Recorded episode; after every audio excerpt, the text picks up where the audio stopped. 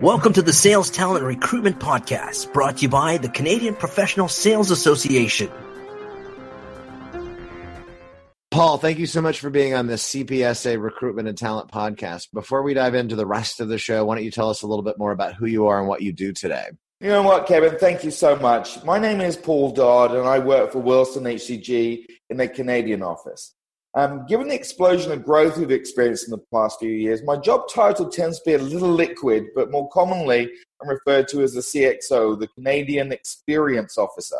Um, and I specifically ensure that our prospects and customers are firstly drawn towards our business offering and services, but secondly, that they have positive interactions with us as a brand and also across the spectrum of solutions that they purchase. Now, Wilson HCG every, every year does an employment branding report, and you guys have put a lot of focus on on the work you do with your customers on that, as well Indeed, as yeah. entire life cycle of recruiting, for that matter.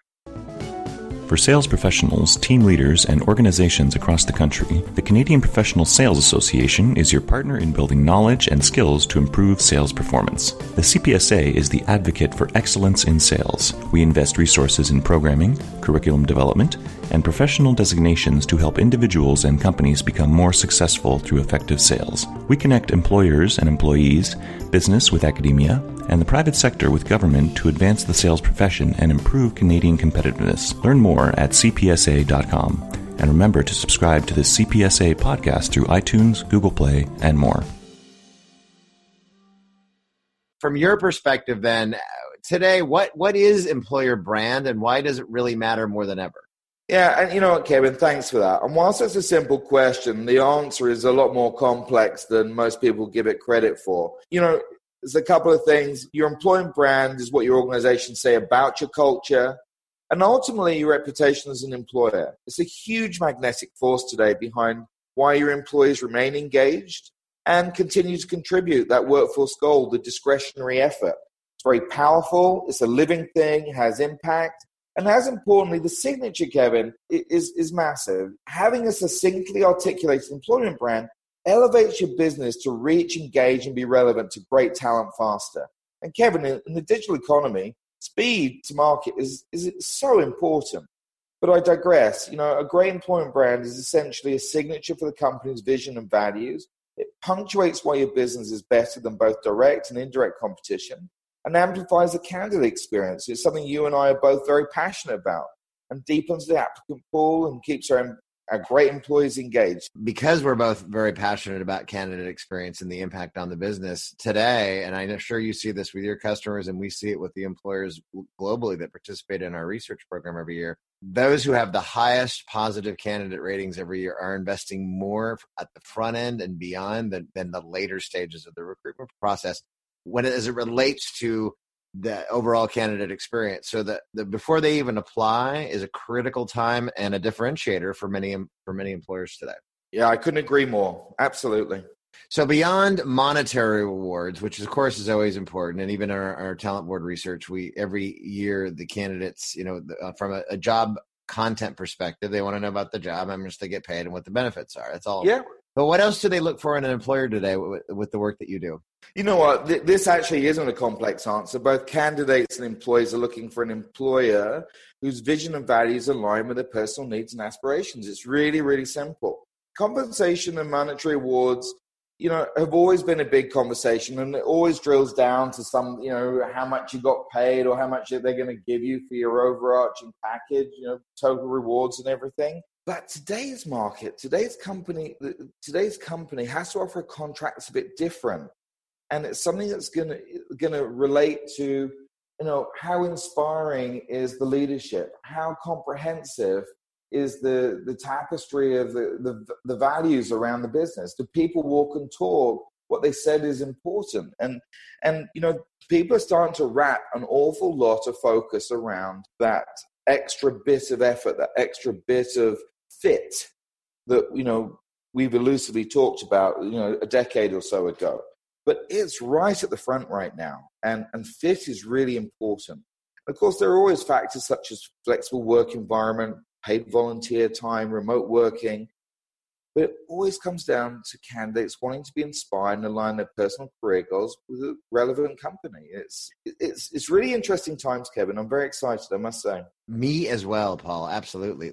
And speaking of of connecting with the employer brand, it, it goes without saying that the the most productive uh, from a growth and, and perspective overall from the business employees that are that are have a connection with the culture with the brand that that, that whole package it's really important for um, companies big and small, but especially for the enterprise when there there are so many different factors that are hitting the business all the time. But that said, why is it even more important for the for the salespeople you hire to connect with the employer brand? Yeah, you know, and it's something I've been very conscious of in the last 20 years. But, you know, your sales team, and without exception, your recruiters as well, because I often see them as an extension of the sales force, is a very significant outward facing function for the organization. The plethora, plethora of communication skills, physical, oral, and mental, significantly impacts prospects and customers, and the ability, as we've always referred to it, to make sales.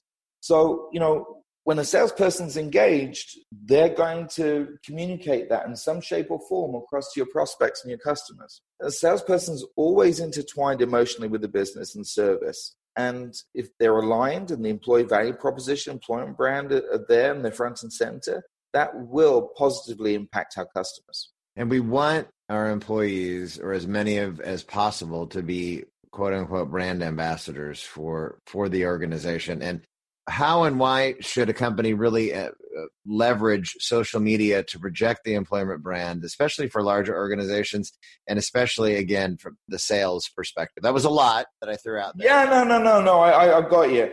So you know what? Your employment brand is only as authentic as your employees say it is. So all the concerns we had about a decade ago, Kevin, you know, when we wanted to bridle all of the social extensions that they were using, don't take pictures, don't say this, don't do that uh, have now pretty much dissipated. And a lot of companies, and I was at Glassdoor earlier in the year, and I know Kim went to the CandEs a month or so ago. But so many companies now, large and small, are actively encouraging the employee base to share imageries and commentary with the market because it's the real face of the business that both our prospects and our candidates want. Sorry, in fact, you know what? They don't just want it, they demand to see it as we inch towards 2020.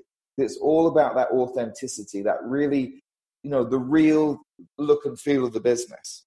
And whilst it's really important to have a corporate presence across, you know, the Thor of social media channels, it's just as important to have your employees being brand ambassadors and showing our candidates, prospects, clients an authentic view of the business. And by default, a glimpse into your culture. We have to constantly re recruit to retain. Yeah, it's it's a constant talent acquisition function, and and that employment brand projects you know outward as well as inward. And if it's if it and if that light doesn't shine very bright, then you got a problem. I, I agree. You know, and it's it's as much about showing what that day in the life of is is going to be like for you know some of these purple squirrels, some of these really really some of the hot talent that we're trying to chase. I remember I was at an event and Josh Bersin was quoting are saying that the level of candidate confidence and the opinions of the employees far outstrips any bragging from the CEO of business leaders. And I think that's so true. So true. Another consideration that's quickly being discussed is, is diversity inclusion.